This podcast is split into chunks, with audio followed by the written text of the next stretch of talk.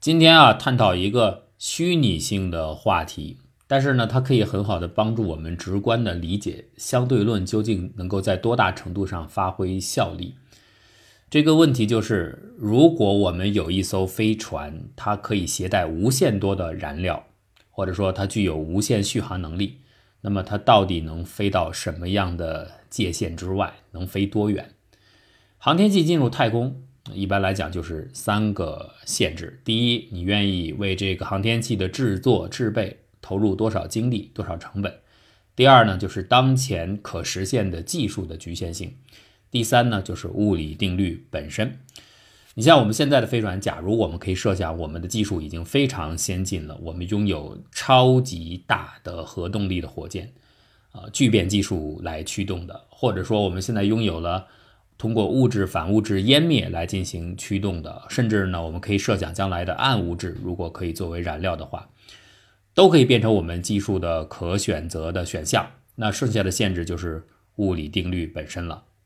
但是呢，这个物理定律本身到底是什么样，它还是取决于我们现在能够认识到的物理，对吧？我们不能够去取代整个造物主说到底这定律是什么样的，只能说我们认识到什么程度。按照现在的理解来讲，我们可能实际一点说，没有所谓的虫洞，啊，我们也没有办法折叠空间，没有办法使得空间变形。我们面对的最大的物理定律就是爱因斯坦的相对论，它带来的限制。也许将来我们能够在别的地方打破这个限制啊，这是未未知的。但是现在我们受到的主要限制就是来自于相对论效应，也就是光速上限。即便是就只说相对论，其实，在相对论的帮助下，我们也是可以在宇宙当中用出奇的、出人意料的方式前进的。怎么做到呢？非常简单，只要我们拥有一个无限续航力的很普通的火箭就行了。我们地球上的飞行器绝大部分都受到地球引力的制约，所以即便是它能够短时间的腾空，很快还得回来。火箭啊。这里说的是常规火箭，它比较特殊之处在于它可以向上持续的加速，不像我们地球上其他的物体啊，最终都是会表现出向下加速的，加速度的箭头向下，一个 g 啊，就是九点八米每二次方秒。火箭呢是可以实现表现出来向上的加速度。呃，我们现在就设定我们有一个这样的火箭，它向上的加速度正好就是一个 g。做到向上加速一个 g 并不难，地面上很多物体也可以短时间做到，像子弹、炮弹、过山车都可以超过。但是火箭呢是可以持续的提供这一个 g 的向上的加速度，所以呢它可以帮助火箭或上面的载荷逃离地球重力的束缚。但是呢，火箭它本身也不能够持续的进行这样的加速，因为它受到携带燃料的限制。到了最后，燃料基本耗尽之后，它就没有办法维持加速了。当然，通常这个时候它已经停泊在它需要到达的轨道位置了，除非调姿等等，这个耗费的燃料相对就少很多。咱们刚才为什么要设定这个理想的火箭，拥有无限续航力的火箭，它的加速度是一个 g 呢？这是因为呢，根据广义相对论。我们由于地球的引力感受到的这一个 g 的加速度，和在外太空当中由于运动产生的一个 g 的加速度，带给我们的生理感受或物理表现是完全一样的，是不加区分的。所以，如果我们能够让自己的航天器始终维持在一个 g 的加速水平上，这就意味着我们有了人造重力，而这个人造重力和地球重力是没有区别的。长期的重力消失，这是受不了的。我们会出现很多生理的表现，比如我们的骨骼会越来越疏松，我们的肌肉会慢慢的消失。总之，我们的生理会有很多很多不良的表现。这个当然是对于航行是不利的。所以，如果我们能够长时间的维持啊，或者甚至是永远的维持一个 g 的加速度，哎，这个重力的问题就解决了。当然，大伙儿都清楚，这永远的维持无限续航力这是做不到的。即便是我们将来拥有了。能量密度超高的物质反物质湮灭的驱动引擎，它还是要受到燃料的限制啊。虽然它密度高了很多，呃，但是最终还是会耗尽的。呃，可是我们在这里做的是一个假想题啊。比如说，我们将来可以设想，我们正好找到了某种暗物质，它就是像光子一样，它自身就是它自身的反物质，所以可以湮灭。那么我们就可以一边补给一边正常的前行啊。如果我们能开发出这种理想引擎的话，那么无论如何，就是我们现在满足了这个假设，燃料是供应是无限的，续航力是无限的，这个火箭就可以以一个 G 永恒的开下去。好，假设是这样的话，会发生什么？那大伙说，那太简单了，这个算题太简单了，v 等于 at。这个甚至你给小学小学生的小朋友讲，他都可以算了，就是一个乘法嘛。一秒钟速度增加九点八米每秒，那两两秒钟呢？九点八乘二，三秒钟九点八乘三，速度就越来越大下去了，线性增长。照这个速度增长下去，一秒钟提升九点八，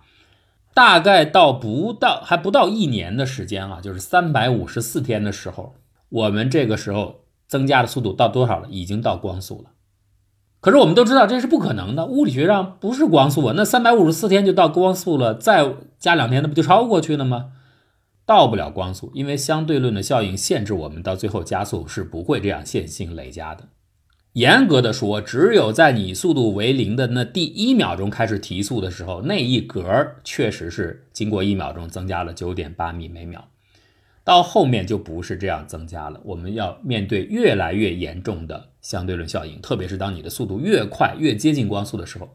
这个效应越明显。那么最典型的就是两个著名的效应，一个是尺缩，一个是中慢。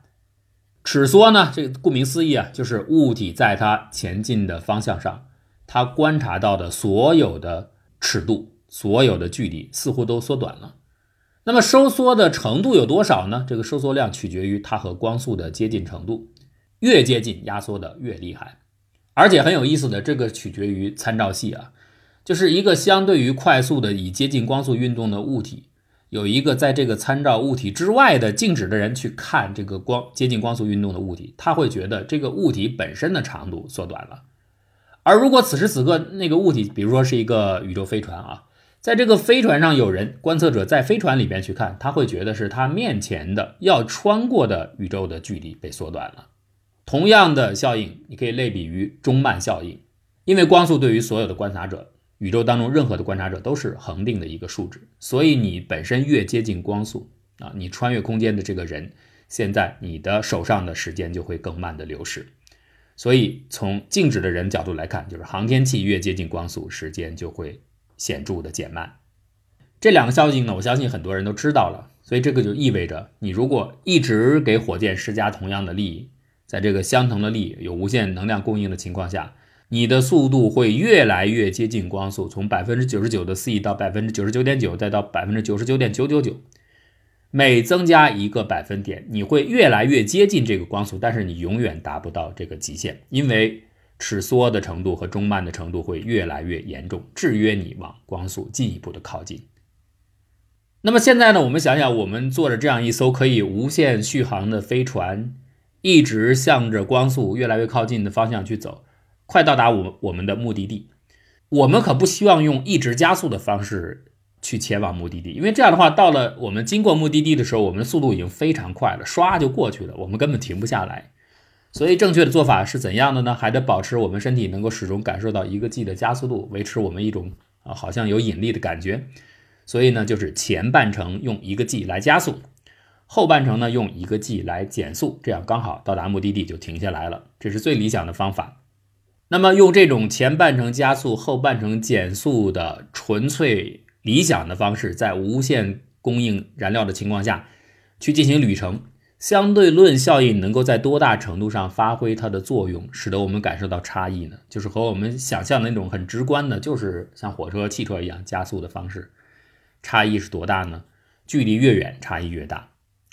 比如说，在旅程的一开始的时候，这个时候速度并不快，离光速还比较远，所以它的相对论表现的并不凸显。那么，如果我们的距离很近的话，啊，这个差异就比较小。比如说，我们举个例子，你要前往奥尔特云。到达奥尔特云，用上述的这种先加速后减速的方法，大概要花一年的时间。那我们假设你到了奥尔特云，到了目的地，立刻返程，同样的方式返回来，所以一前一后，一去一回，大概就是两年时间，你就重返地球。而这个时候，地球上的人如果他没有经过这个旅行，跟你相比，它的确会经历更多的时间流逝，但是这个差异并不大只有几周之久，几个礼拜。我们现在想你走得更远啊，这个时候这个差距就拉大了。假设我们现在要到离太阳最近的恒星系统 Proxima Centauri，到那儿的旅程，按照刚才的方式，大约需要四年。可是你要注意到，它实际上的光线离我们是四点三光年，这就已经有变化了啊。这个尺缩和中脉已经让我们将要，如果旅程当中将要实际经历的时间，比它要穿行的时间看起来已经不同了。好，用这个方式同样到达目的地之后再返回，和地球上同样的人比，没有经过太空旅行的人相比，这一次就会差整整一年了。再来，天狼星，这是地球上看到最亮的恒星，距离我们大概八点六光年。如果是八点六光年远的目的地，我们还用刚才的方式去呃旅行的话，五年就可以到了。你可以看出这个差异了啊。我们只是比刚才的到 Proxima 只多花了一年的时间，那个是四年，这是五年。可是我们到达的距离已经长出一倍以外了，这就已经开始体现爱因斯坦相对论的力量了。就是说，当我们达到一定的远处之后啊，我们再多花一点点的时间，可是我们能够到达的距离将会成倍的增长。那现在我们再可以设想更远的地方，比如说猎户座星云，距离地球一千光年远，到那儿要实际的时间，上面的宇航员经过的时间是多少呢？十五年，十五年就可以到了。更远的银河系中心，黑暗银心，这我以前讲过，超大质量黑洞，人马座 A 星，距离我们两万七千光年，但是到达的时间只要二十年。再来，距离地球二百五十万光年，仙女座星系，三十年就可以到。这个差异越来越大啊！当然，到这个时候你就不要指望你再回家了，因为你想，你回来的时候那边已经过了二百五十万年了，你才变大了三十岁，这边都二百五十万年了，差多少辈儿了啊？那么我们把这个规模放大到最大的程度，到一百八十亿光年，这个数字是我们现在可到达宇宙的极限，最大就是这么多了。那么到达一百八十亿光年要多久？四十五年，用这个无限供能的、无限续航力的火火箭。一直保持一 g 的加速度，四十五年就可以到了。为什么我们还能看到那么遥远地方的星系呢？是因为它们离开的时间非常非常的古老。那么我们就可以知道，再古老也不能越过宇宙大爆炸。所以呢，宇宙宇宙大爆炸的现在估算的一百三十八亿年，如果光线在那一刻离开，我们现在能够看到，这是最远的范围。假设是现在才离开，那样的光线，那样的星体，我们是看不见的。反过来，我们现在发出的光线。在这个范围之外的所有的星系也是看不到的，所以这意味着什么呢？根据现在的物理模型的估算，有百分之九十四的星系，其实在我们的宇宙当中是永远接触不到我们的。但是呢，你听起来这个范围好像很大，可是真的旅行起来，假如我们真的有能力制造出这么一个理想的火箭或飞船的话，它有无限的燃料，或它可以不停的补给燃料，使得它持续不断的按照一个 g 的加速度前进。只需四十五年，我们就能到达遥远的天穹的边际。这个就是相对论的力量。